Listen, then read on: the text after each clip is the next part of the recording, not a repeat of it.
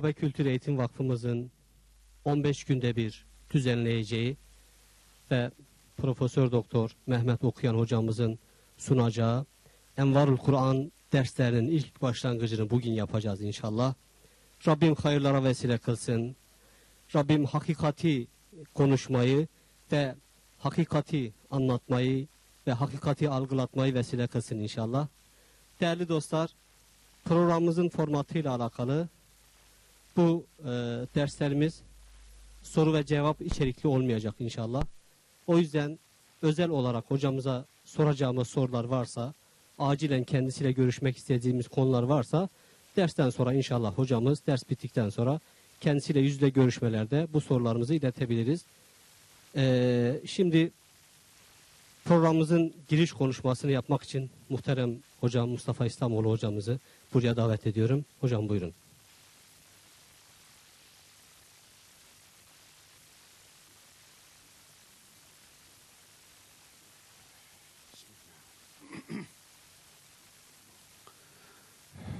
Euzu billahi mineşşeytanirracim. Bismillahirrahmanirrahim. Hamd, salat ve sizlere selamdan sonra değerli kardeşlerim bu salonda vakfımızın diğer salonlarında ve ekranları başında Hilal televizyonunun ekranlarından bizlere misafir olan veya bizleri evine misafir eden, konuk eden kardeşlerimiz. Hepinize hayırlı sabahlar, hayırlı günler, hayırlı bir ömür, hayırlı bir ölüm, hayırlı bir iki cihan saadeti diliyorum. Değerli kardeşlerim, bu koltuktan, bu masadan 16 yıl süren bir tefsir dersi 1992 yılının 11. ayında başlayıp 1900 2008 yılının 8 e, evet e, 6. ayında Haziran'ında hitama eren 16 yıllık bir tefsir dersinin ardından yine 2008 yılının Ekim ayında başlayıp geçen yıl hitama eren, 6. ayda hitama eren 5 yıllık Esma-i Hüsna derslerinden bu salonu, bu kürsüyü hatırlıyorsunuz. Tabii geçen yıl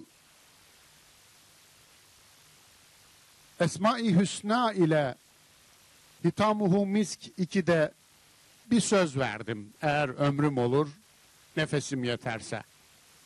Dedim, kardeşlerimiz yan taraftaki büyük binayı bitirirlerse, oranın yeni salonunda ki buranın kapasitesinin çok çok üzerinde, inşallah sizlere Siratul Kur'an diye bir ders sözü verdim.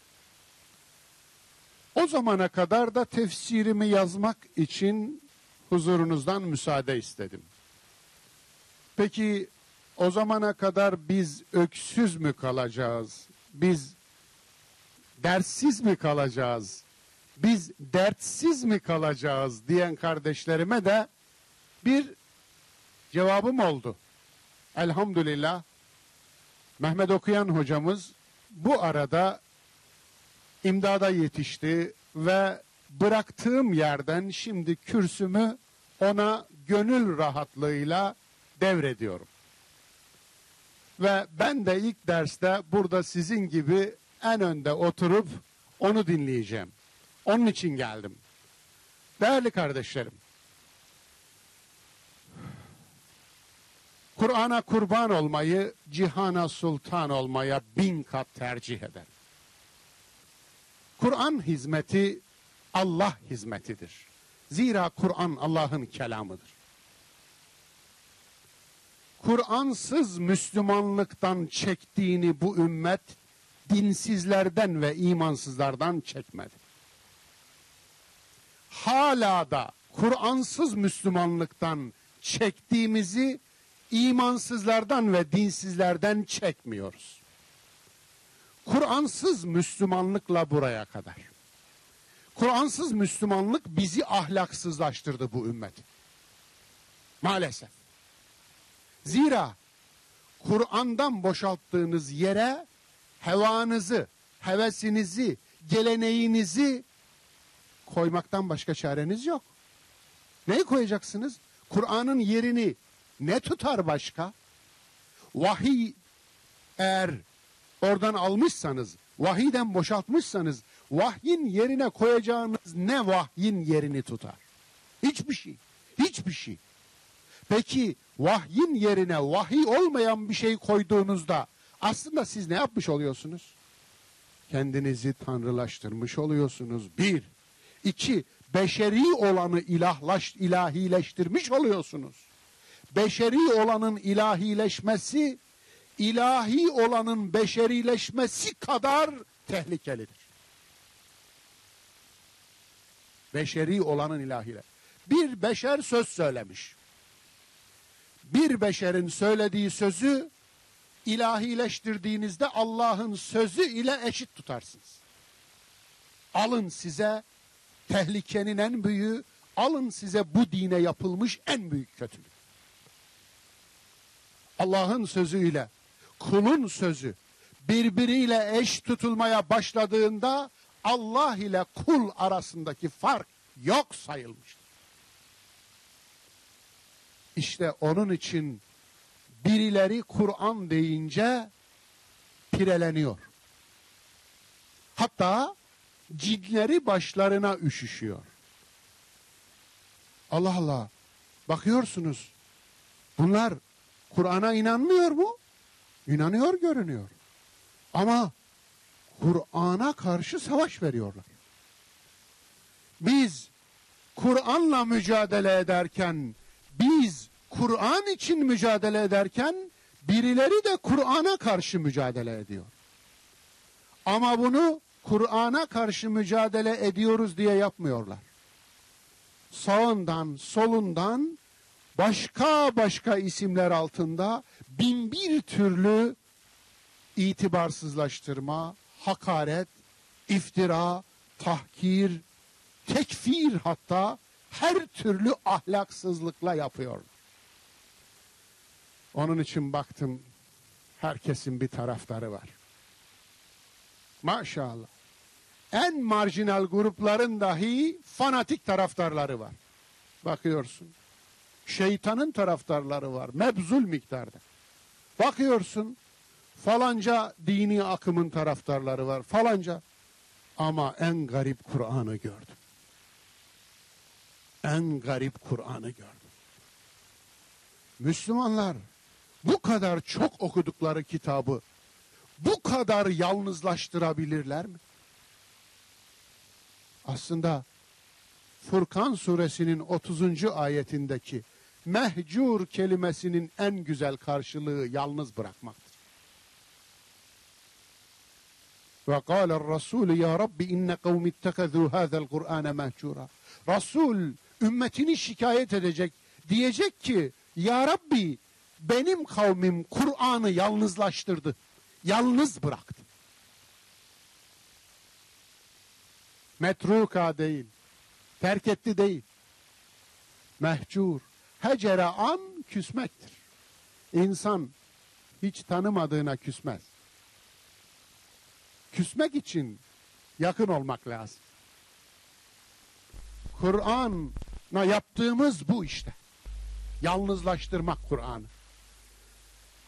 Ben de dedim ki madem her kitabın taraftarları var. Her şeyin taraftarları var. Her ekolün taraftarları var. Madem Kur'an bu kadar yalnız, biz de Kur'an'ın taraftarları olalım. İnşallah. Ve bu ümmet terk ettiği kitabın anlamına yeniden dönsün. Kur'an'ın anlamına dönmeden Kur'an'a dönmek söz konusu değildir.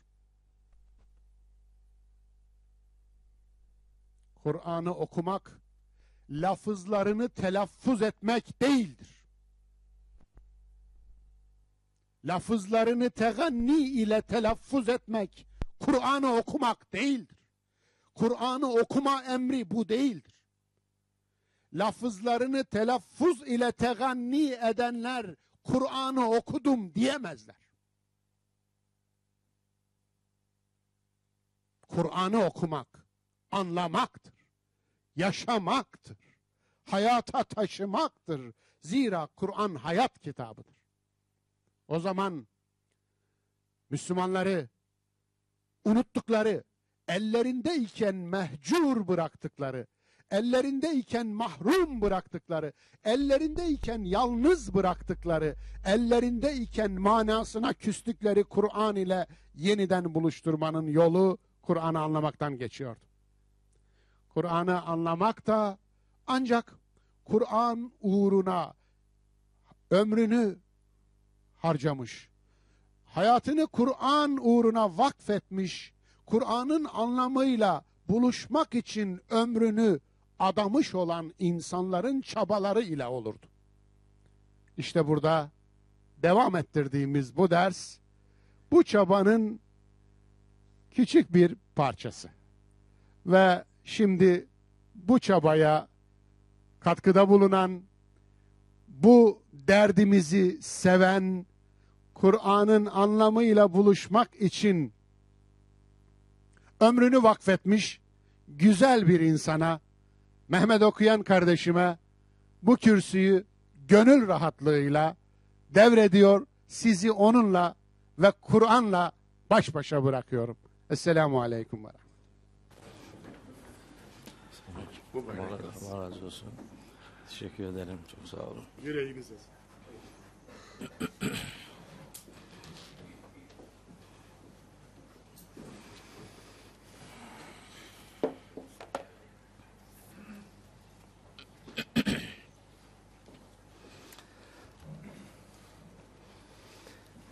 Euzu billahi mineşşeytanirracim. Bismillahirrahmanirrahim. Elhamdülillahi rabbil alamin.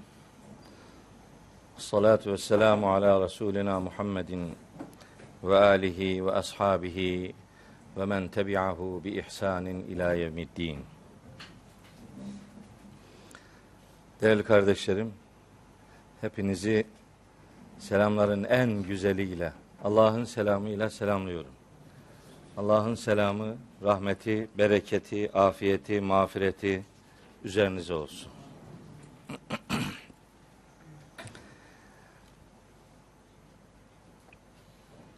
Bu salonlar Kur'an'la hemhal olmuş salonlar. Ben imanıma bu salonların da şahit olması için buraya geldim. Hocamızın ifade ettiği gibi biz bu aleme sahip olmaya değil, şahit olmaya geldik. Şahitlerimizi hak yolunda çoğaltmaya geldik. Rabbim şahitliğimizi makbul buyursun. Tabi Esma-i Hüsna derslerinden sonra aynı gayeye hizmet etsin diye amacımızı böyle belirlediğimiz bir tefsir dersi olsun istedi kardeşlerimiz. Biz de o gayeye elimizden ne kadar geliyorsa hizmet edelim diye yollara düştük. Tabi Esma-i Hüsna gibi çıtası çok yüksek bir dersten sonra hele ki dersi Mustafa İslamoğlu hocamız verdikten sonra ikinci sırada bu işi götürmenin ne kadar zor olduğunu farkındayım. Hani sözün sultanından sonra konuşmak çok zor bir iştir. Ama bunun zorluğu kadar inanın muhteşem avantajları da var. Hatırı sayılır avantajları var ve bunları sonuna kadar kullanacağız inşallah. Nedir avantajı? Aynı yolun yolcularıyız. Aynı kaynaktan beslenen sunumlar yapmaya gayret ediyoruz. Allah'ın bak dediği yerden bakmaya çalışanlar birbirlerine aykırı şeyler söylemezler. Öyleyse Esma-i Hüsna derslerinden sonra Esma-i Hüsna ile size seslendi Mustafa Hocam. Ben de Esma-i Hüsna'nın da kaynağı olan Kur'an'dan beslenen o hakikatleri Kur'an'ın başka sunumlarıyla sizleri buluşturmaya gayret edeceğim. Yani aslında Esma-i Hüsna da Kur'an idi. Bizim yapacağımız da neticede Kur'an'ı konuşmak olacak. Kur'an'dan konuşmak olacak. Kur'an'ı hayatın merkezine alan bir çabanın içerisine gireceğiz inşallah. Değerli kardeşlerim, birkaç kişiye özellikle teşekkür etme ihtiyacındayım. Bu giriş dersi itibariyle. Özellikle teşekkürü varlık gayem olduğu için söylüyorum. Beni hayata bağlayan en önemli değerlerde üzerimde katkısı olan insanlara teşekkür etmek istiyorum. Bunlardan biri merhum babamdır. Beni Kur'an'la tanıştıran odur. 8 yaşımdayken, 9 yaşımdayken Kur'an'ın metnini ezberlemeyi gece gündüz demeden, yaz kış demeden, benden hiç ayrılmayarak, bana başkalarının boşluğunu hiç hissettirmeyen bir dikkatle, bir Kur'an talebesi edasıyla merhum babam beni Kur'an'la tanıştırdığı için onu rahmetle yad ediyorum. Bir nöbet şuuruyla bizi hiç yalnız bırakmayan kıymetli anneme hürmet ediyorum. Bu arada Aşık Kutlu diye meşhur bir hocamız var. idi. Bana Kur'an'ın manasıyla buluşmamla ilgili ilk duayı o yapmıştı. Onu rahmetle yad ediyorum. Hacı Hasan Rami Yavuz Hoca Efendi vardı. Kur'an'ın manasıyla buluşalım diye daha ben 10 yaşımdayken bana duasını eksik etmemişlerdi. Onları rahmetle yad ediyorum. Cenab-ı Hak her birinin makamını cennet eylesin inşallah. Öbür alemde bizi peygamberimizin yanı başında haş eylesin diye dua ediyorum. Başka teşekkür borcum olanlar var. Kur'an'ın manasıyla doğrudan buluşmama çok büyük katkısı olan Süleyman Ateş hocamın hürmetle ellerinden öpüyorum. Fakülteye bizi asistan aldığında bana o zaman oğlum Kur'an'ın metnini ezbere biliyorsun. Arapçayı da biliyorsun. Öyleyse başkalarının yaptığı yemeğe kendini mecbur hissetme. Gel bu yemeği kendin yap dedi ve sen aklı başında bir insan olacaksın. Öyleyse Kur'an sana da insin diyen hocama hürmet ediyorum. Daha sonra Kur'an içerisinde tefsirle yoğrulmama vesile olan bir başkasına daha özellikle teşekkür etmek istiyorum.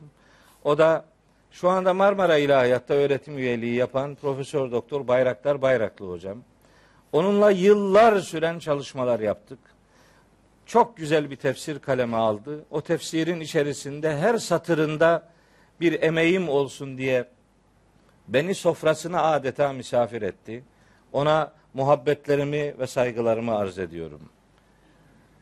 Tam Kur'an acaba bize neler demek istiyor, neler oluyor, biz bundan ne anlayacağız diye kendimizi işin içerisinde biraz yoğurmaya gayret ederken 2005 yılında nasip oldu hacca gittik. Hac yolculuğu esnasında iki kardeşimle tanışmıştım. Bunlar Konyalı iki kardeşim Serkan Şafak ve eşi Züleyha Şafak. Biz onlarla bir hac yolculuğu yaptık. Mekke'de ve Medine'de gece ve gündüz hep Kur'an'ı konuştuk. Bana o zaman demişlerdi ki, hocam bu senin anlattıkların Türkiye'de Mustafa İslamoğlu diye bir hoca var. Onun anlattıklarıyla tamamen aynı. Ben de o zamana kadar doğrusu bu bir ayıpsa bunu kabul ediyorum. Hocamla hiç irtibatım olmadığı gibi hiçbir yazdığı eseri de doğrusu görmemiştim. Biz akademisyenler biraz işte sizi güldüren şeyden iz. Biraz böyle yani. 2008 yılına kadar akademik çalışmalarla ömrüm geçti. Master yaptım, doktora yaptım, yardım doçent oldum, doçent oldum, nihayet profesör oldum. Ama o aşamada yaptığım çalışmaların tamamının adresi jürilerden geçmek idi. Jüriler bize olumlu oy versinler diye makalelerimizi de, kitaplarımızı da, çalışmalarımızı da o gaile ile yazmıştık. Asıl jürinin önüne hiç çıkmamıştık. Evet, halkın önüne ve jüri başkanı olarak Rabbimizin oluruna çalışmalarımızı pek sunmamıştık. İtiraf edelim. Yalan konuşmanın bir alemi yok. Akademik hayat jürilerle gidiyor. Adam size yok dedi mi bitiyor her şey. O zamana kadar hep jürilerin önünde geçecek çalışmalar yaptık. İşte 2005 yılında hacdayken o kardeşlerimin özellikle yönlendirmesi ile Mustafa İslamoğlu hocam ile telefo- televizyon aracılığıyla tanıştım. Hilal televizyonunu seyretmeye başladık. Gerçekten bir baktım ki öyle konular varmış ki konunun usulünü anlatmamız benzediği gibi verdiğimiz örnekler de neredeyse aynı. Ama Allah için hiç tanımıyordum. Samsun'da Ömer Naci Yılmaz diye bir kardeşim var. O bana hocamın Üç Muhammed adlı eserini verdi ilk defa. Ben Kur'an'dan başka kitap okumayan adam. Ömer Hoca'ya dedim ki kardeşim ben böyle kitap kitap okuyamam dedim. Buna okuyacak kadar Kur'an okurum. Bir sure dahi olsun onu ezberlerim daha iyi olur benim için filan. Dediysem de çok ısrar etti Ömer Hoca. Aldım Üç Muhammed eserini okudum. Ve çok dikkatli bir şekilde okudum. Ondan sonra dedim ki ben bu hocamızla gidip tanışmalıyım. Dedim ve İstanbul'a geldim. O zaman Maltepe'de başı büyük oralarda oturuyordu. Evine gittik. Orada tanıştık. Sonra tanışıklığımız kardeşliğin ötesinde dostluğa dönüştü. Buradan itiraf edeyim. Mustafa İslamoğlu hocamdan çok şeyler öğrendim. Allah mahcup bırakmasın. Gerçekten Kur'an-ı Kerim'in bana da inmesi noktasında asla inkar edemeyeceğim katkılar oldu. Bunu ona birkaç defa söyledim. Sözün, sözün ustası olduğu için çok güzel cevap verdi. Sizin taraftan da bizim istifadelerimiz oluyor. Biz de istifade ediyoruz dedi ama onlar birer tevazu ifadesiydi. Gerçekten ben hocamı ve bu camiayı ümmetin gündemine Kur'an'ı getiren insanlar diye tanıyorum ve öyle tanımlıyorum. Bu ümmetin Kur'an tanımı onu hayata taşıdıkları zaman yerini bulacaktır. Sloganlarla değil. Böyle uçuyan laflarla değil. Ne zaman hayatınıza taşırsanız işte Kur'an'ı o zaman tarif etmiş olacaksınız. O zaman göreceğiz tarifin sadakat içerip içermediğini. Bu camiayı onun için çok önemsiyorum. Şimdi bu fırsatı verdiği için kardeşlerime gerçekten teşekkür ediyorum. Başta Selçuk Bey ve Nasuhi Bey olmak üzere işin ufak bir hikayesini size aktarayım. Ramazan'da bir iftardayken Selçuk Bey ve Nasuhi Bey bana dediler ki biz karar aldık tefsir dersleri başlayacağız. Kiminle dedim? Sizinle dedi. Allah şahidim hiç haberim yoktu. Ben de yani bu nasıl olacak? Ben Samsun'dayım. Burası İstanbul. Ben nasıl gidip geleceğim? Ne olacak filan. Onları karar verdik dedi. Karar verince karar doğruysa ona uymak sadakattir. Ben de hocamla görüştüm. Ondan sonra derse devam etme noktasında hocamın acaba kanaati nedir diye merak ettim. Biliyorsunuz bu işler şeytanın da en çok mesai harcadığı işlerdir. Şeytan şimdi filanca bilmem caddede ne yapsın? Orası zaten onun askerleriyle dolu. Oralar fethedilmiş. Ya da fethedilmiş demeyelim. işgal edilmiş zaten. Şeytan oralarda cirit atıyor. Onun mesaisini harcadığı yerler buralardır.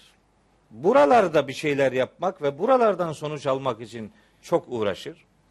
Mesela şeytan dedirtebilir ki Mustafa hocama senden sonra başkası bu kürsüye nasıl oturur? Şimdi hiç olacak iş mi?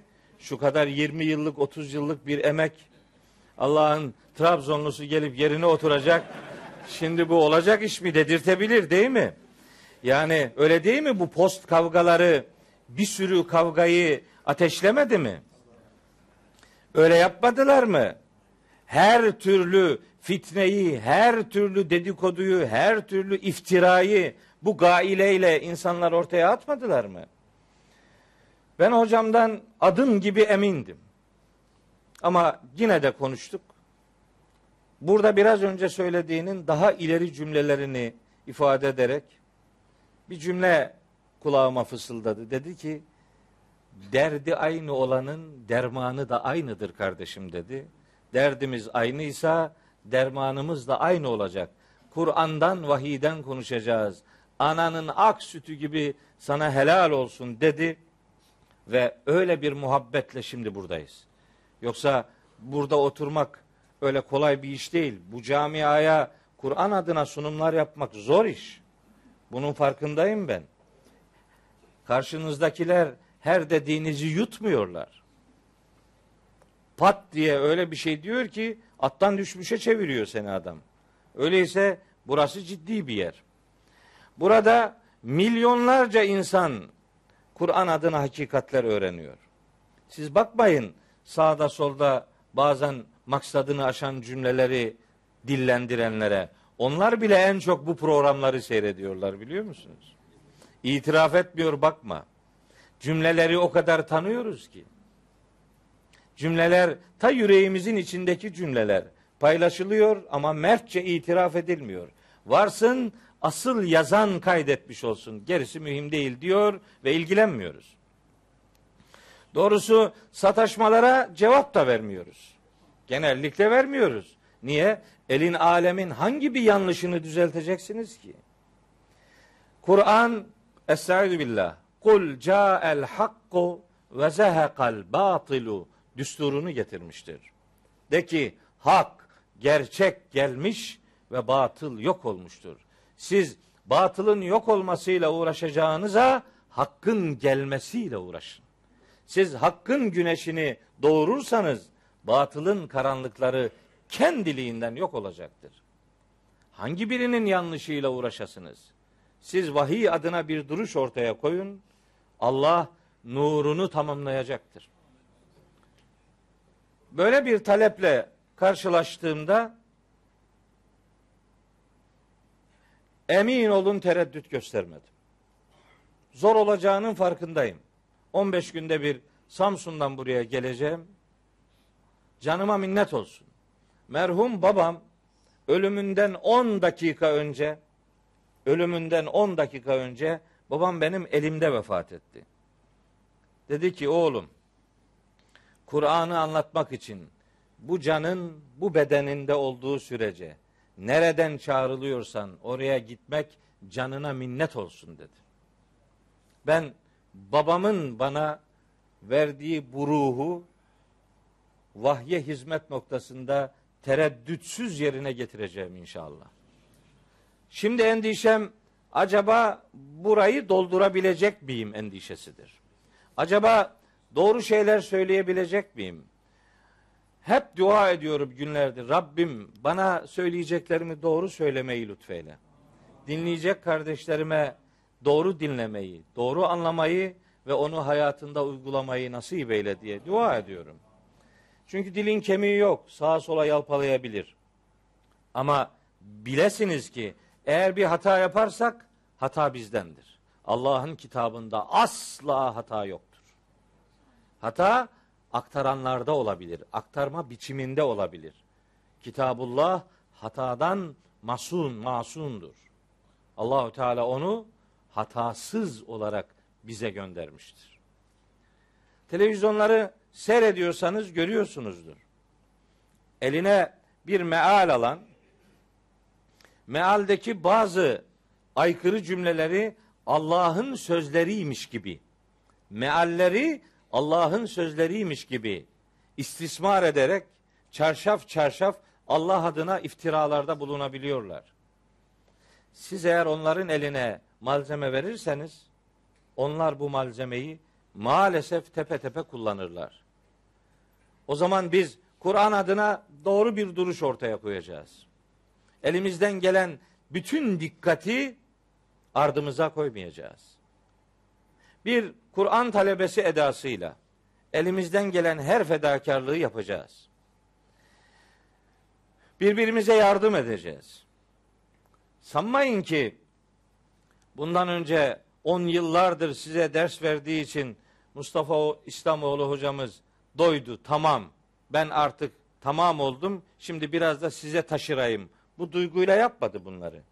Biz de burada tefsir dersi yaparken ben oldum bittim edasıyla size bir bilgiçlik taslayacak filan değiliz. Burada anlattığımız hakikatlere sizden çok daha muhtaç olan biziz. Bu vahiy pınarından kana kana içmede sizin yanı başınızda ve belki sizden daha çok muhtaç olan insanlar olarak biz bu pınarın e, musluklarından doymaya gayret ediyoruz. Yani biz size ders anlatırken aslında biz öğreniyoruz. Biz gıdalanıyoruz. Rabbim kitabının isimlerini verirken çok önemli iki kelime kullanır. Bunlardan biri nimet, biri rızık. Bu derslerde size Kur'an'ın Kur'an'daki tariflerini anlatacağım inşallah. Bir grup birkaç ders, 5-6 ders belki tefsir usulüyle alakalı Kur'an'ı daha iyi tanıma noktasında bir takım teknik bilgiler aktaracağım inşallah. Bunlardan bir tanesi de Kur'an'ı Kur'an nasıl tanıtmışsa öyle kavrayabilmektir. Biz bütün kitaplarımıza Kur'an'la ilgili tarifler geliştirmişiz. Mesela herkesin bildiği şöyle bir Arapça tarif vardır. Biz de tefsir usulü derslerimizde ilahiyat fakültelerinde bunu anlatırız. Hatta o Arapça metni de özellikle ezberletiriz. Tarif şu. El Kur'anu huvel kelamu el mu'cizu el munezzelu alen nebiyyi sallallahu aleyhi ve sellem el mektubu fil mesahifi el menkulu anhu bit tevatüri el müteabbedu bi tilavetihi diye böyle altı unsurdan meydana gelen bir tarif yaparız.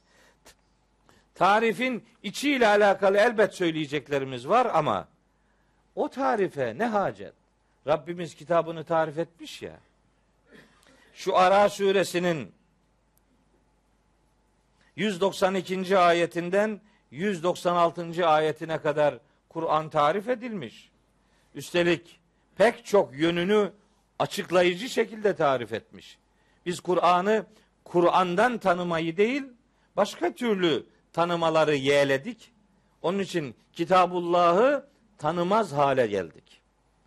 O tarifleri Kur'an'ın içerisinden yapacağız. Ancak şimdi söylemek istediğim Rabbimiz kitabına bir nimet adını vermiş, bir rızık adını vermiş. Niye rızık demiş? Bedenin gıda ihtiyacı için bilinen gıdalar vardır. Ama asıl gıdaya muhtaç olan ruhtur. Ruhun gıdası vahiydir. Öyleyse biz vahiyden besleneceğiz. Rızkımız vahyimiz olsun. Vahyin bir adına Rabbimiz ruh adını vermiş. Rabbimiz Kur'an'ın isimlerinden birini ruh diye belirlemiş. Bu şu demek. Bir beden için ruhun anlamı neyse hayat için Kur'an'ın anlamı da işte tam odur.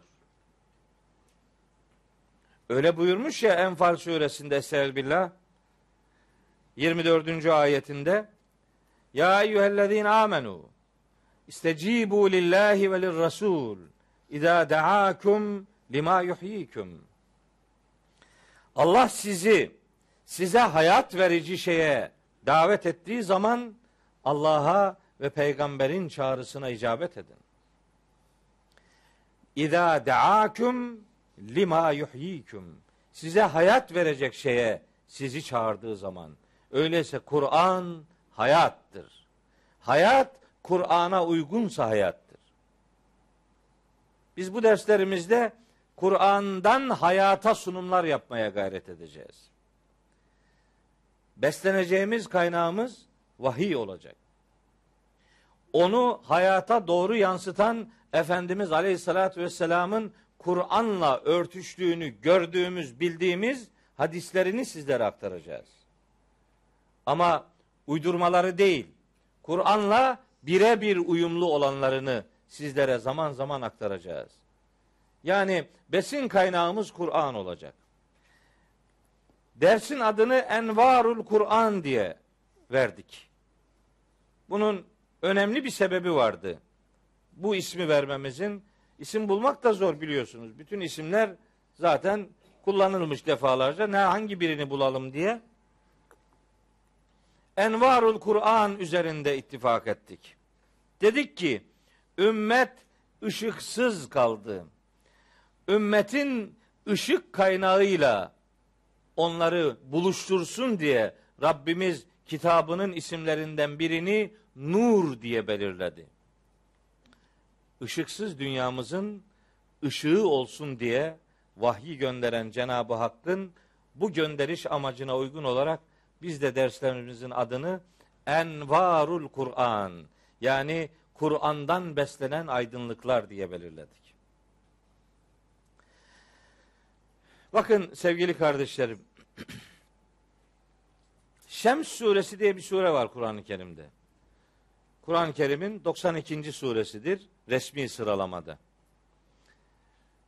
Surenin ilk iki ayetinde harikulade kısacık iki cümleden oluşan bilgi vardır. Yemin ifadeleri. Şöyle başlıyor sure Estağfirullah. Ve şemsi ve duhaha vel kameri idâ telaha. Yani tercümeden okuduğunuz zaman iki saniyede bitiyor. Sanki bir şey yokmuş gibi zannediliyor ama nice nice hakikatlerin orada bizim önümüze serildiğini az mütedebbir bir okuma gerçekleştirirsek fark edebiliyoruz. Buyuruyor ki Rabbimiz ve şemsi ve duhaha güneşe yemin olsun. Onun aydınlığına da yemin olsun güneşi tilavet ettiği zaman aya da yemin olsun. Ayın güneşi tilavetinden söz ediyor Allahu Teala. Tela tilavet etmek demek. Biz tilavet kavramını daha çok Kur'an'ı okumak diye kullandık. Öyle kullanıyoruz. Ama bu kavram başka yerlerde de geçiyormuş meğer. Ay güneşi tilavet ediyormuş. Ay güneşi okuyor denemez. Ay güneşi tekrarlıyor denemez. Ay güneşi tilavet ediyor demek iki tane mana verebilir. Ay güneşi takip ediyor. Ay güneşin yörüngesinde bulunuyor demek. Aslında ay birebir dünyanın yörüngesindedir. Ama dünya yörüngesiyle beraber güneşin etrafında döndüğü için ay da güneşin etrafında dolaylı olarak dönüyor deriz. Bunun önünde bir engel yok. Fakat mesele onun etrafında dönmesi değil. Burada tilavet kelimesinin kullanılmasının başka bir maksadı olması lazım. Rabbimiz bize gezegenlerin hareket sistemiyle alakalı bilgi vermenin ötesinde başka bir şeyler söylüyor. Ayın güneşi tilavet etmesi demek. Ayın ışığını güneşten alması demektir. Ay ışığını güneşten alıyor. Önce kendisi aydınlanıyor, sonra da onu yansıtıyor. Ayın bir yansıtıcı fonksiyonu var bu gezegenler aleminde. Onun bu fonksiyonuna Kur'an tilavet kelimesiyle karşılık veriyor. Öyleyse Kur'an'ı tilavet edenler ay tıpkı nasıl güneşi tilavet ediyorsa siz de Kur'an'ı öyle tilavet edin. Yani yani ışığınızı Kur'an'dan alın. Kur'an'ın peşinden gidin. Onu takip edin. Tilavetiniz takibe dönüşsün. Işığınızı Kur'an'dan alın. Önce siz aydınlanın, sonra da etrafınızı aydınlatmaya gayret edin. Güneşin ışığını görmeyen adam gece lambalarını ışık zanneder. Sonra o ışıkların karşılığında güneşe bakınca da gözleri kamaşır. Güneşin ışık oluşunu fark edemez. Göremez. Niye? Karanlıkların içindeki gece lambalarına adam ışık misyonu vermiş.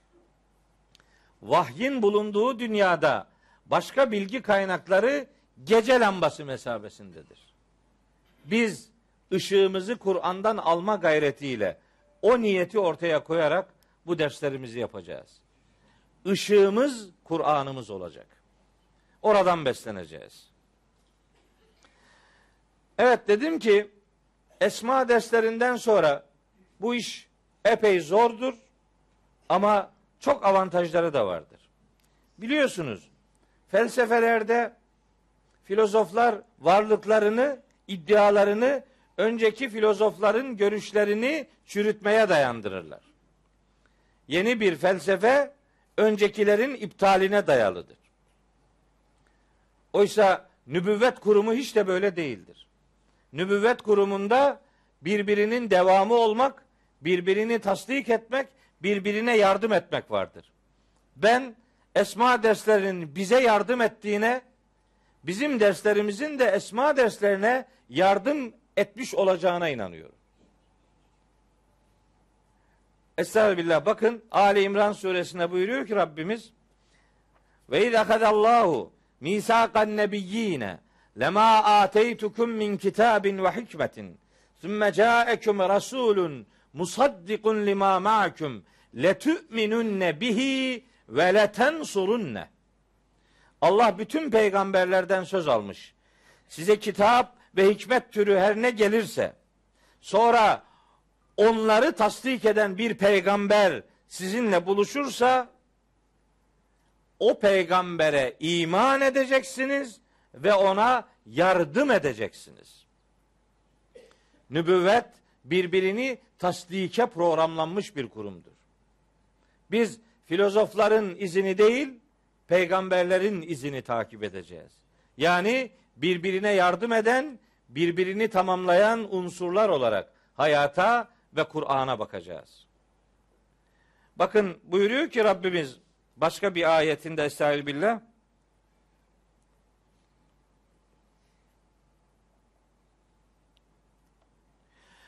Sana bir kitap indirdik diyor Maide suresinde.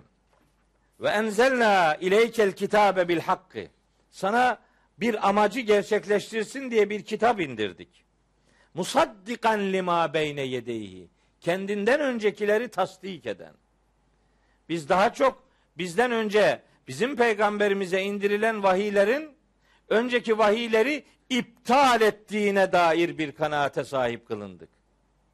Bu ifadenin Kur'ani bir referansı yok. Kur'an aksine bu vahyin öncekileri tasdik ettiğini ilan ediyor. İşte ayet. Ve enzelna ileykel kitabe bil hakkı musaddikan lima beyne yedeyhi. Kendisinden öncekileri tasdik eder. Sadece tasdik de değil. Ve müheyminen aleyhi. Onları sahiplenen, koruyan, kollayan bir misyonla Kur'an dizayn edilmiş. Çünkü peygamberler birbirlerinin reddiyecisi değillerdir. Peygamberler aynı kaynaktan beslenen ilahi bildirimlerin insanlara tebliğ edicileridirler. Birbirlerini yalanlamazlar. Bakın En'am suresinin 83. ayetinden 90. ayetine kadar bir pasaj var. O pasajda şöyle ana hatlarıyla bazı ayetleri size aktarayım sonra tercüme edeyim. İşte ve vehebna lehu İshak ve Yakub önce Hazreti İbrahim'den başlıyor. İşte ona İshak'ı ve Yakub'u verdik. Küllen hedeyna ve Nuhan hedeyna min qablu ve min zürriyetihi Davude ve Süleymane ve Eyyube ve Yusuf'e ve Musa ve Harun ve kezalike neczil muhsinin ve Zekeriya ve Yahya ve İsa ve İlyas küllün mines salihin ve İsmail'e ve Yesa'a ve Yunus'e ve Lut'a ve küllen faddalna alel alemin ve min abaihim ve zürriyatihim ve ihvanihim ve ictebeynahum ve hedeynahum ila sıratın müstakim. Zalike hudallahi yehdi bihi men yeşâ'u min ibadih ve lev eşrekû lehabita anhum ma kânû ya'melûn diye geliyor. Pek çok peygamberi sayıyor, sayıyor Rabbimiz. Hepsine vahyettiğini söylüyor. Hepsine vahyedilmiş olduğunu ilan ediyor. Bu camia bilir. Ama izleyen kardeşlerimden bilmeyenler varsa onlara hatırlatmış olayım. Her peygamber kitap almıştır. Kitap almayana peygamber denmez. Siz bakmayın. Nebiler kitap almamışlardır. Resuller kitap almışlardır. Öyleyse her nübüvvet bir risalet değildir. Ama her risalet bir nübüvvet gibi böyle bir ağız oyunları yapılıyor. Yok kardeşim. Nübüvvet ilahi bilgilerden haberdar edilmek demektir. Risalet o bilgileri ümmete aktarma kurumudur. Her peygamber hem nebidir hem resuldür. Her nebi resuldür, her resul nebidir. Ama her peygamber önce nebidir sonra resuldür. Olanı bu. Meselenin kitap verilip verilmemesiyle alakası yok. Yok böyle bir alaka. Ama gelin görün ki piyasa böyle bilgilerle dolu. Ama Kur'an'dan okusalar bu bilgiler emin olun birinci okumada düzelecektir. Çünkü okursa şu ayeti okuyacak. Şimdi Rabbimiz sayıyor. Kaç tane peygamber adı saydık? 15-20 tane saydık. Onların sonunda 89. ayette buyuruyor ki Rabbimiz Ulaike işte bunlar var ya bu peygamberler ellezine ateynahum biz onların her birine verdik. Neyi? El kitabe o mesajı. Her birine kitap vermiş. Başka vel hükme her birine muhakeme gücü vermiş. Sonra ve nübüvvete. Böylece hepsine zaten nübüvvet vermiş. Bak kitap alınca nübü, nebi oluyormuş. Biz ne dedik? Kitap almayana nebi denir. Hayır doğru değil bu. Doğru değil. Ama asıl o konu o değil. Fakat bir iki ayet daha böyle içimi tırmalamaya başladı. Bir iki ayet daha size söyleyeyim. Böyle antiparantez bu hallolsun bu iş. Hallolmuş şurada yani ilk duyanlara söylüyorum. Mustafa Hoca'nın yanında da ikide bir kendimi kontrol etmek zorunda kalıyorum. Acaba bu burada dendi mi denmedi mi filan diye ya la ilahe illallah. Yani neyse ben yokmuş gibi öyle konuşayım yani. Bakara suresi 213. ayet. Öyle rahatım ki şaka yapıyorum. Öyle rahatım ki çünkü aynı derdin dertlileri olarak buradayız. Burada birbirinin açığını aramak diye bir dert yok kimsede. Birbirini tamamlamak diye bir özlem var. Elhamdülillah. Bu ne mutluluk yani. Düşünebiliyor musunuz? Kendinizi imtihanda hissederseniz nasıl konuşacaksınız? Bizim Trabzon'da eskiden millet işte mollalık yaparmış, okurlarmış. Okumalarının sonunda imtihana girerlermiş. İmtihana girerken eğer imtihanı geçerlerse işte bazı şeylerden muaf tutulurlarmış. İşte bir tane mollayı çıkarmışlar imtihan arenasına. Bir Arapça metin vermişler. Demişler ki bu ibareyi oku. Yani Arapça metni oku. O da biraz okumuş demişler ki molla şimdi mana ver. Tercüme yap yani okuduğun şeyi. Bu da imtihan jürinin karşısında nasıl tercüme edecek? Zor iş. Demiş ki ve kâle şeytanu diye başlıyor şey. O geldiği yer orasıymış. Adam da bu zamana kadar Allahu, kâle Resulullah hep öyle okuduğu için Kâle'den sonra dili alışmış hep buyurdu diyor. Allahu, Allah buyurdu. Kâle Resulullahi Resulullah buyurdu. Ona alışmış. Tam ve kâle şeytanu derken de dedi ki bizim oranın ağzıyla tabi. Şeytan buyurdu. Jüridekinin biri demiş ki he şeytan da buyurur ve kâle şeytanu şeytan afkurdu demiş. Yani insan heyecanlanınca kimin için ne diyeceğini şaşırır. Bu normaldir artık. Biliyor musun Hazreti Musa ile ilgili Taha suresinde bir şeyler anlatılıyor. Hazreti Musa ne diyor? Rabbi şrahli sadri. Niye böyle diyor? Ve yessirli emri. Vahlul ukdeten min lisani. Yefkahu kavli. Niye öyle diyor? Çünkü Şu Ara suresinde ve yadiku sadri ve la yentaliku lisani. İçim daralıyor, dilim dönmüyor diyor. Oradan hareketle dediler ki Hazreti Musa kekemedir. Ya kekemeden peygamber olur mu? Deli misin ya? Nasıl tebliğ edecek? Yani ve lehum aleyye zembun fe ahafu en yaktuluni. Kur'an'ın tamamını okumayınca parçacı mantıklarla hakikat paramparça ediliyor maalesef. Onlar lehinde benim aleyhimde bir günah var. Hani kavga ediyordu iki delikanlı da birine bir tokat yapıştırdı. Onun da öleceği tuttu öldü. Ondan sonra korkuyor oraya gitmeye. Siz sizi tutuklayacaklarından ya da öldüreceklerinden endişe ettiğiniz bir ortamda rahat esip savurabilir misiniz? Diyor ki ve ahi Harun huve afsahu minni lisanen. Yani onun dili daha güzel. Fe ersilhu me'ye. Onu benimle beraber bana destekçi ver. Başka bir ayette de ona da risalet ver diye yalvarıyor.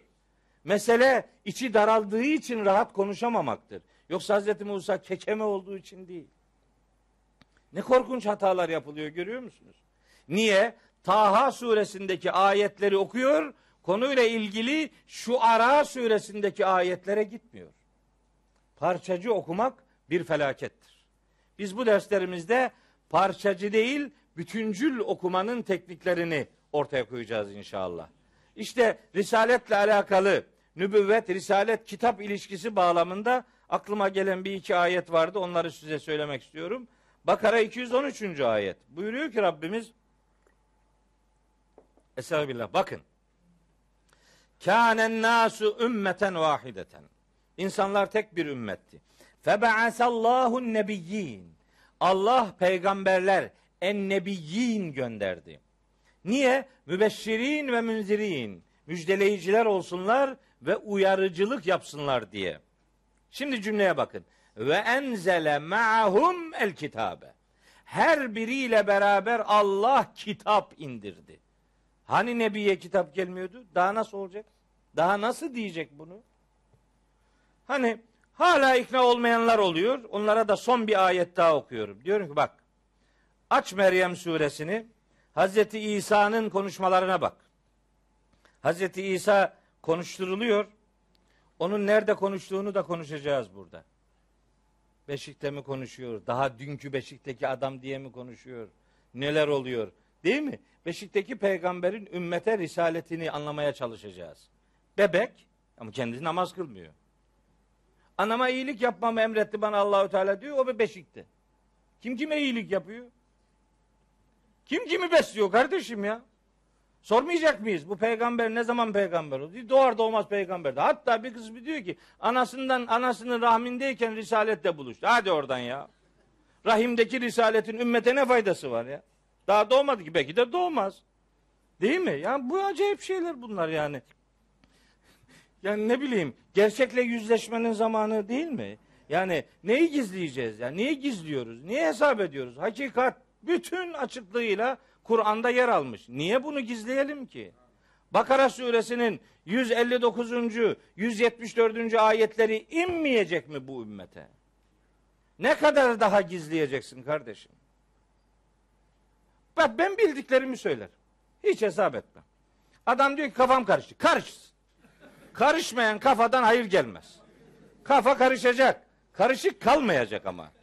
O karışıklığı Kur'an giderecek Allah'ın izniyle. Yemin ediyorum Kur'an'da bu soruların cevapları var ya. Vallahi billahi var yani. Ama Kur'an okumayınca bu cevaplar görünmüyor.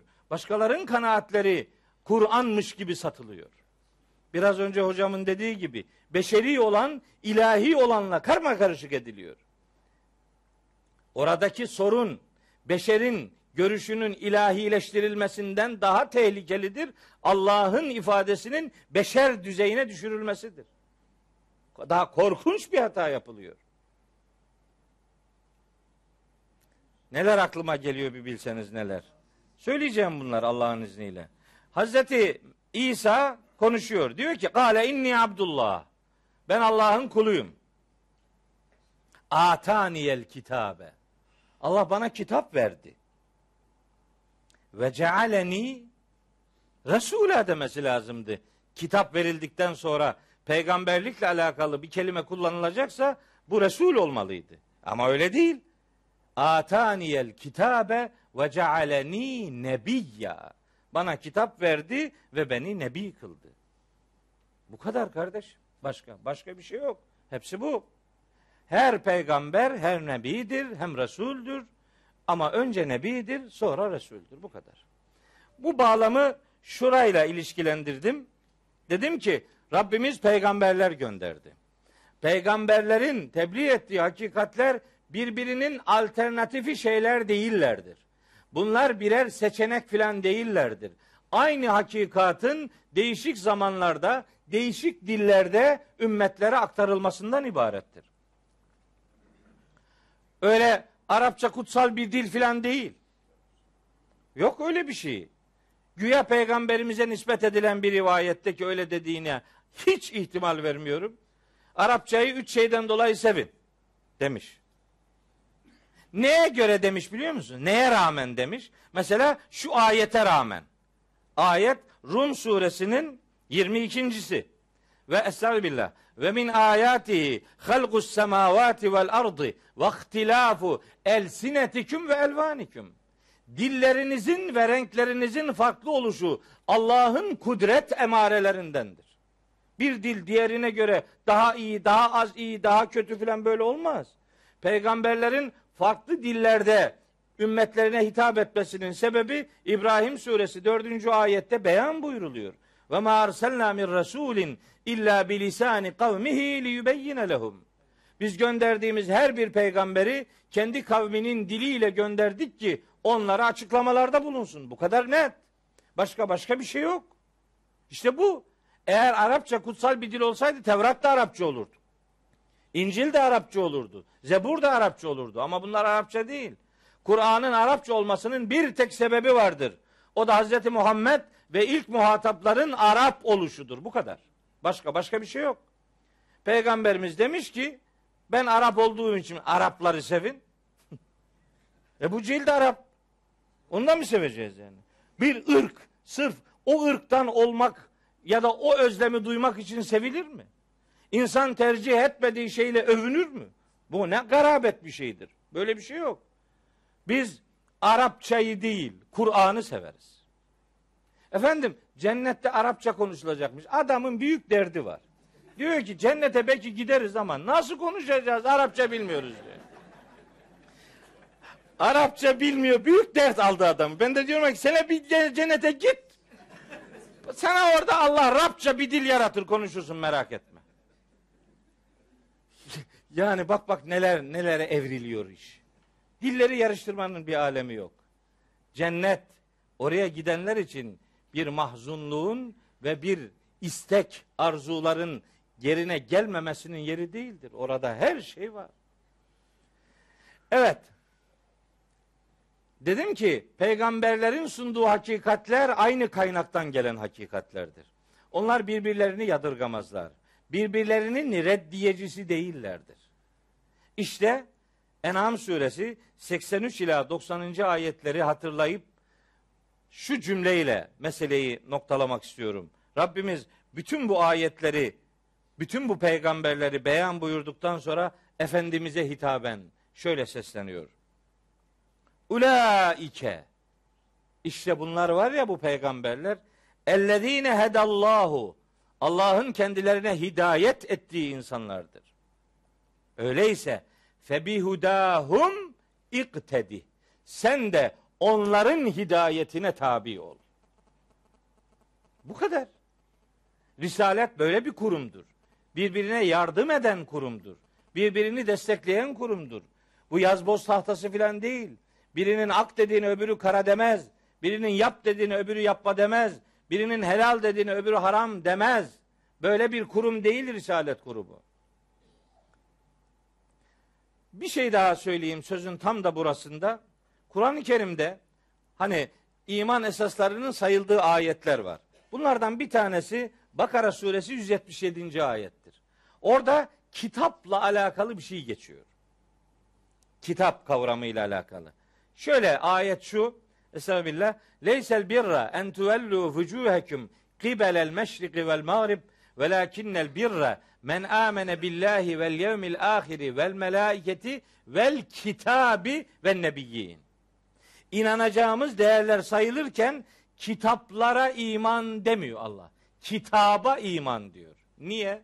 Çünkü Allah katında kitap bir tanedir. Diğerleri o kitabın değişik dillerdeki versiyonlarıdır. Başka bir şey değil. Kütüp kelimelerinin Kur'an'da kullanılmasının sebebi de budur. Bunlar birbirinin alternatifi şeyler değillerdir. Bir tane kitap var. Ve indehu ümmül kitab. Kitabın anası sadece Allah'ın katındadır. Peygamberlere onun değişik versiyonları, değişik dillerdeki ifade biçimleri e, vahyedilmiş. Onlar da ümmetlerine bunu öylece aktarmışlardır. Bu detaylar şu hakikat için dilime geldi. Aslında hesap konuşmaya hesap ettiğim şeyler bunlar değildi ama böyle akış gerçekleşti. Şuradan buralara geldik. Dersler yani burada yapılan dersler birbirinin alternatifi dersler değillerdir. Birbirinin devamı olan derslerdir. Bundan sonra da hocam Siretül Kur'an diye bir ders başlatacak. İnşallah tefsiri biter, hızlı biter. Kuvvetli dua edelim, çabuk bitsin. Hocama dedim ki sizin tefsir bitince Siretül Kur'an dersleri başlayınca bizimki ne olacak dedim. Hani sizin dersler bizim dersleri nes mi edecek? Nasih mensuhu konuşacağız burada. Usul konularımızdan biri bu. Böyle bir nesih kurumu işletecek miyiz dedim. O her zamanki nezahetiyle dedi ki bir hafta sen bir hafta ben dedi. Ben de önümü görmüş oldum. Demek ki bu bir senede bitmeyecek. Allah ömür veriyorsa ne kadar sürüyorsa öyle gidecek. Öyle zannediyorum. Bakalım öyle mi olacak? Evet. Şimdi hep Kur'an'dan konuşuyoruz. Niye? Çünkü Rabbimizin kelimeleri bitmiyor onun için. Alın size iki tane muhteşem ayet. Bunlardan biri Kehif suresinin 109. ayet. Rabbimiz buyuruyor ki Estağfirullah. Kul bahru midaden li kelimati rabbi lenefidel bahru kable en tenfede kelimatu rabbi ve lev ci'na bimislihi mededa. De ki eğer deniz aslında bu denizler demektir. Başka bir ayet Lokman suresinde bunu açıklıyor. Deniz mürekkep olsa, Rabbimin kelimelerini yazmak üzere, deniz mürekkep olsa, Rabbimin kelimeleri tükenmeden deniz biter giderdi diyor. Hatta bir deniz değil, bir tane daha ilave etseniz gene bir deniz daha size mürekkep olarak versek fark etmez.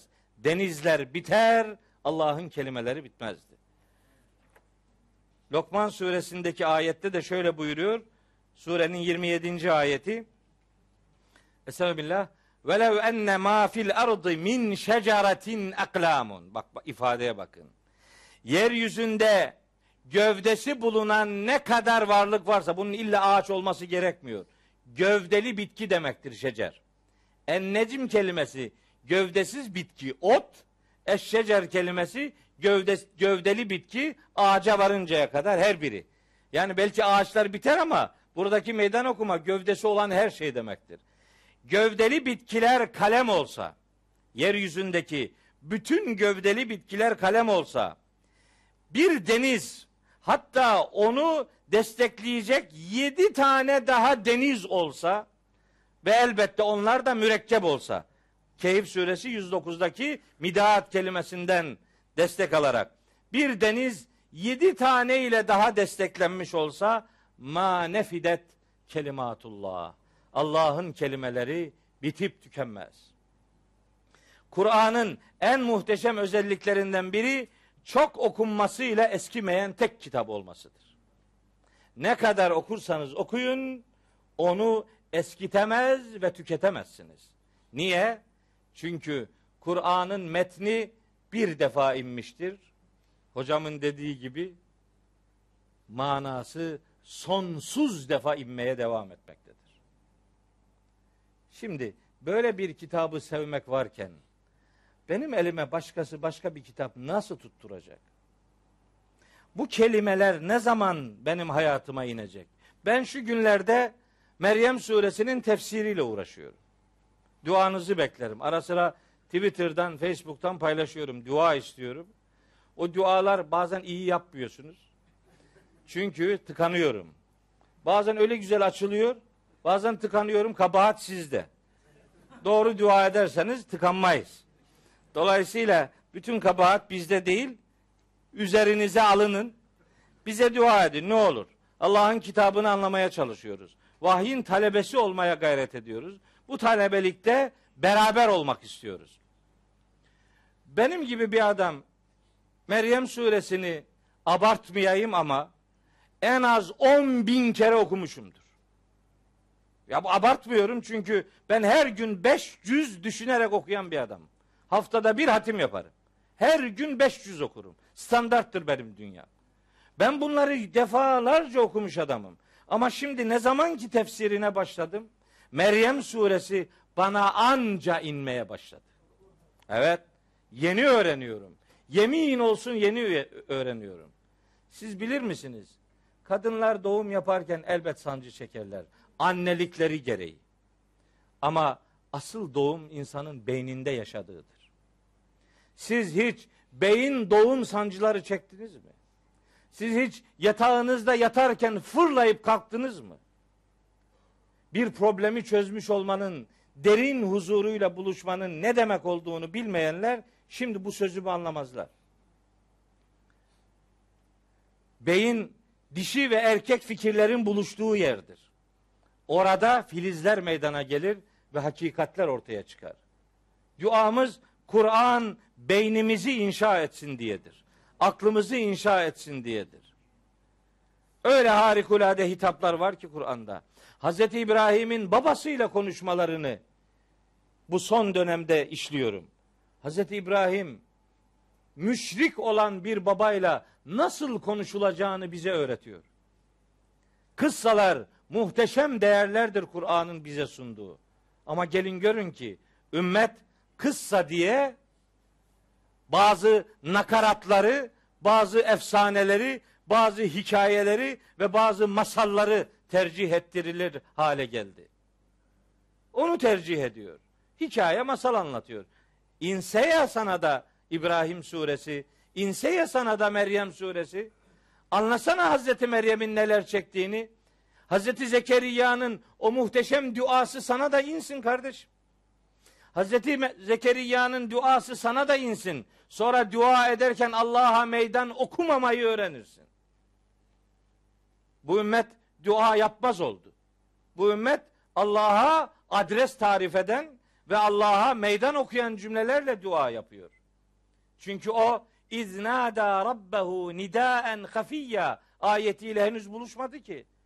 Meryem suresinin ikinci, üçüncü ayetleri onun hayatına inmedi.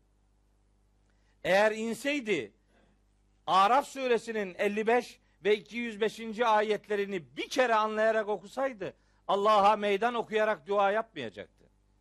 Ud'u rabbekum tadarruan ve hufye. Boynu bükük ve gizli yüreğinden dua ederek Rabbinize seslenin. İnnehu la yuhibbul mu'tedin. Allah haddini aşanları sevmez. Duada haddi aşmak Allah'a meydan okur gibi dua yapmaktır. Böyle dua olmaz. 205. ayetinde buyuruyor ki Vezkur rabbeke fi nefsike tedarruan ve khifeten ve dunel cehri minel kavli. Kelimeleri bağıra çağıra değil, nefsinin içerisinde boyun bükmüş, kısık sesle Allah'a niyazınız olsun. Kul id'ullaha ev id'ur rahman. Eyyem ma ted'u felehul esmaul husna ve la techer bi salatike ve la tuhafit biha ve btagi beyne zalike sebila. Keyif e, e, İsra suresinin 109 110. ayeti. Yani bağırıp çağırma duanda. Ve la techer bi salatike. Onu da nasıl tercüme ediyorlar biliyor musunuz? Ve la techer bi salatike namaz kılarken bağırma. Salat kelimesini her gördüğü yerde namazdan ne diyor garibim? Hayır hayır dua demek. Duada bağırıp çağırma. Kelimeleri de yutma. gizli bir eda ile Rabbine niyazın olsun. Çok bağırma Allah adres öğrenmek durumunda değildir. Ne diyor? Bakara suresi 186. ayette buyuruyor ki Estağfirullah. Ve izâ se'eleke ibâdî anni fe inni qaribun ucibu daveted da'i izâ da'ani li vel yu'minû bi leallehum yerşudûn. Sana kullarım benden sorduklarında ben onlara çok yakınım de. Benden biri bir şey istediği zaman onun isteğine ben karşılık veririm. Öyleyse onlar benim davetime icabet etsinler. Bana iman edip güvensinler ki doğru yolu bulsunlar. Bana güvensinler ben onları sahipsiz bırakmayacağım diyor Allahu Teala. Mümin suresinde bir başka ayette buyuruyor ki ve kâle rabbukum ud'uni estecib leküm. Mümin suresi 60. ayet. Rabbiniz buyurdu ki bana dua edin size karşılık vereyim. Ve nahnu akrabu ileyhi min hablil verid. Biz insanoğluna şah damarından daha yakınız. Kaf suresi 16. ayet. Ve nahnu akrabu ileyhi minkum velakin la tubsirun. Biz ölmekte olan insana sizden çok daha yakınız ama siz görmüyorsunuz. Rabbimiz bize o kadar yakın ki bize bizden yakın. Ve alemu ennallaha yahulu beynel mer'i ve kalbi. Allah insana kendisiyle kalbi arasına girecek kadar yakındır. Öyleyse sana bu kadar yakın olan Rabbine neyi duyurmak için bağırıp çağırıyorsun? Dua ile ilgili ayetler sana inmeyince böyle bağırıyorsun. Bir de dua yapmaz olduk. Dua okumaya başladık. Dua okuyor. Başkasının yaptığı duayı okuyor. Bir gün bir yerde bir mecliste oturuyoruz. Biri dua yapıyor. Dedi ki duasında. Ya Rabbi bu dini mübini İslam'ın 1350 seneden beri bize gelmesine vesile olanlara rahmet eyle. Herkes amin diyor filan. Bir kısmı ağlıyor filan. Niye ağlıyorsun? Burada ağlanacak bir şey yok. Niye? Cümle yanlış. Cümle yanlış. Sonra dedim o hocaya ki abi hangi 50 yılı kaybettin dedim. 1400 sene geçti. Sen 1350 diyorsun. Hangi el? Kafadaki 50'yi mi? Arada bir 50 mi? Son 50'yi mi? Nereyi sildin? Ne bileyim dedi benim okuduğum duada öyle yazaydı dedi. Başkasının yazdığı duayı okursan 50 yılları götürürsün. Dua okumak başka bir şeydir. Dua yapmak bambaşka bir şeydir. Dua yapmak yüreğinin sesini dile getirmektir. Hissiyatınızı ortaya koymanızdır. Böyle olursa dua yapmış olursunuz. Hani yağmur duasına gidiyorlarmış da bir salih adama yolda uğramışlar. Demişler ki yağmur duasına gidiyoruz sen de gel. O da demiş ki gelmem. Niye? Allah sizin duanızı kabul etmez. Niçin? Duanızın kabul olacağına inanmıyorsunuz. Niye? Hani şemsiyeniz demiş. Yağmur duasına gidiyorsun elinde şemsiye yok. Niye? Gidiyoruz nasıl olsa kabul olmaz diye gidiyorsun. Duanın kabul olmasının şartı kabul edileceğine iman etmektir. Çünkü dua kabul edilmiş bir ibadet gibidir. Öyleyse o arzuyla ortaya konulması lazım. Hatta duanın önce gereklerinin yerine getirilmiş olması lazım. Sonra duaya sırayı getirmek gerek. Fatiha her zaman okuyoruz ama surenin 5. ayeti henüz bize inmedi gibi geliyor bana. İyyâke na'budu ve iyyâke nesta'in. Allah önce fedakarlık yapmamız gerektiğini bize öğretiyor. Sonra yardım istememiz gerektiğini beyan buyuruyor. Biz ise ayeti tersine çevirdik. İyyâke nesta'inu ve iyyâke na'budu yapıyoruz biz. Önce fedakarlık yapacaksın. Sonra yardım isteyeceksin. Biliyor musunuz? Fatır suresinin 10. ayeti bunu haykırıyor. Rabbimiz buyuruyor ki o ayette Estağfirullah. Men kâne yuridul izzete felillahil izzetu cemi'a. İçinizden her kim onur, şeref, haysiyet arıyorsa bilsin ki onur, şeref ve haysiyet bütünüyle ve sadece Allah'ın katındadır. Felillahil izzetu cemi'a. Bütünüyle ve sadece Allah'ın katındadır. İleyhi yas'adul kelimut tayyib. En kıymetli sözler sadece Allah'a ulaşırlar. Ya da Allah'a ulaşacak olanlar en kıymetli olanlardır. Fakat vel amelu salihu yerfa'uhu. Onları Allah'a yükseltecek olan salih amellerdir. Yani önce İyyâke na'budu kısmını yapacaksın. Sonra ve İyyâke nesta'in kısmına geçeceksin. Ayetlerin hayatımıza inmesi bu anlamda ayetlerle hayatımızı buluşturma noktasında tecelli edecek. Slogan atmayla olmuyor bu iş. Ümmet ellerini kaldırmanın şekliyle uğraşırken ellerini niye kaldırdığını unutuyor. Duada elini kaldırmanın esprisini unutan bir adamın elleri sadece yorulmuş olur ve gerisin geri bir hitap düşer. Elleri kaldırmak ya Rabbi bu eller elinden geleni yaptı. Şimdi senden yardım niyazındayım. Öyle gene hocamın ifadesiyle yüzünü çevireceğin ellerin ellerine bakacağın yüzün olsun. Yüzün olsun. Bakacağın ellerin olsun. Fedakarlık yapan ellerle Allah'a seslenirsen o dua kabul olur. Hiçbir şey yapmadan dua ile başlıyorsun. Değil ki bu. Bunun esprisi bu değil. Hatta Kur'an'da vechullah tabirleri vardır. Allah'ın yüzü. Hani Allah'ın yüzü için ve ma tunfikune illa ibtigaa vecihillah veya innema nut'imukum li vechillah böyle ifadeler vardır. Bu tercüme edilirken Allah'ın rızası diye tercüme edilir doğrudur. Ama ben madem ki Rabbimiz rıda kelimesini değil de vecih kelimesini kullanmış bunun mutlaka mutlaka bir ayrıntılı bir manası olması lazım diye düşünürüm.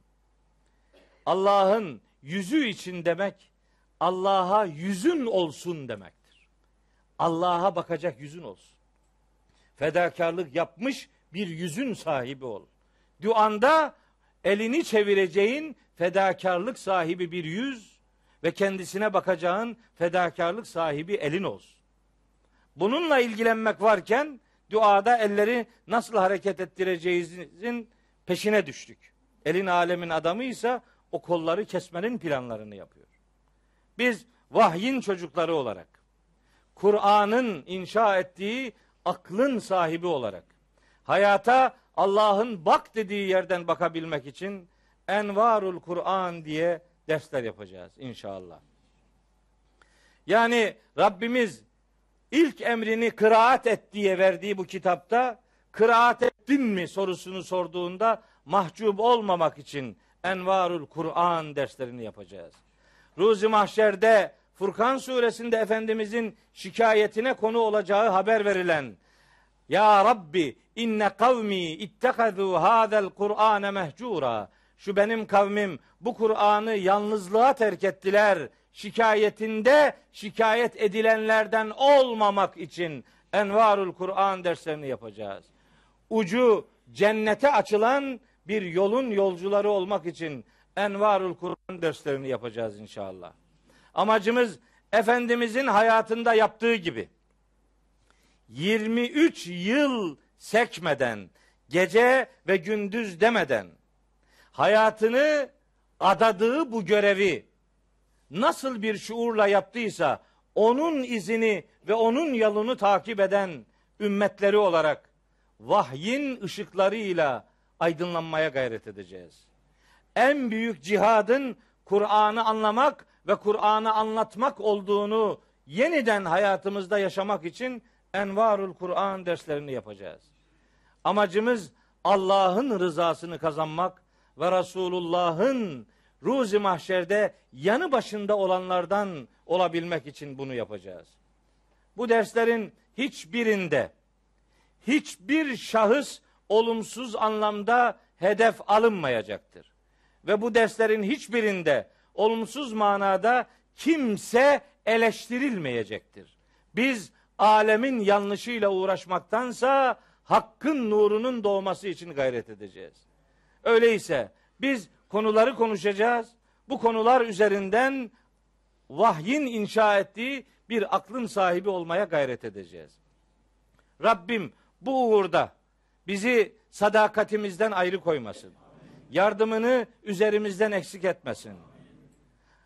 Nahil suresi 98'de beyan buyurduğu gibi şeytan vesveseleriyle geldiğinde Kur'an kıraatiyle meşgul olduğumuz zaman Allah'ın yardımına sığınmayı unutmayacağız.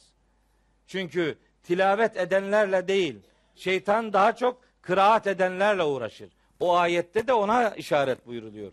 Ve izâ televtel Kur'an demiyor. Fe izâ qara'tel Kur'an diyor.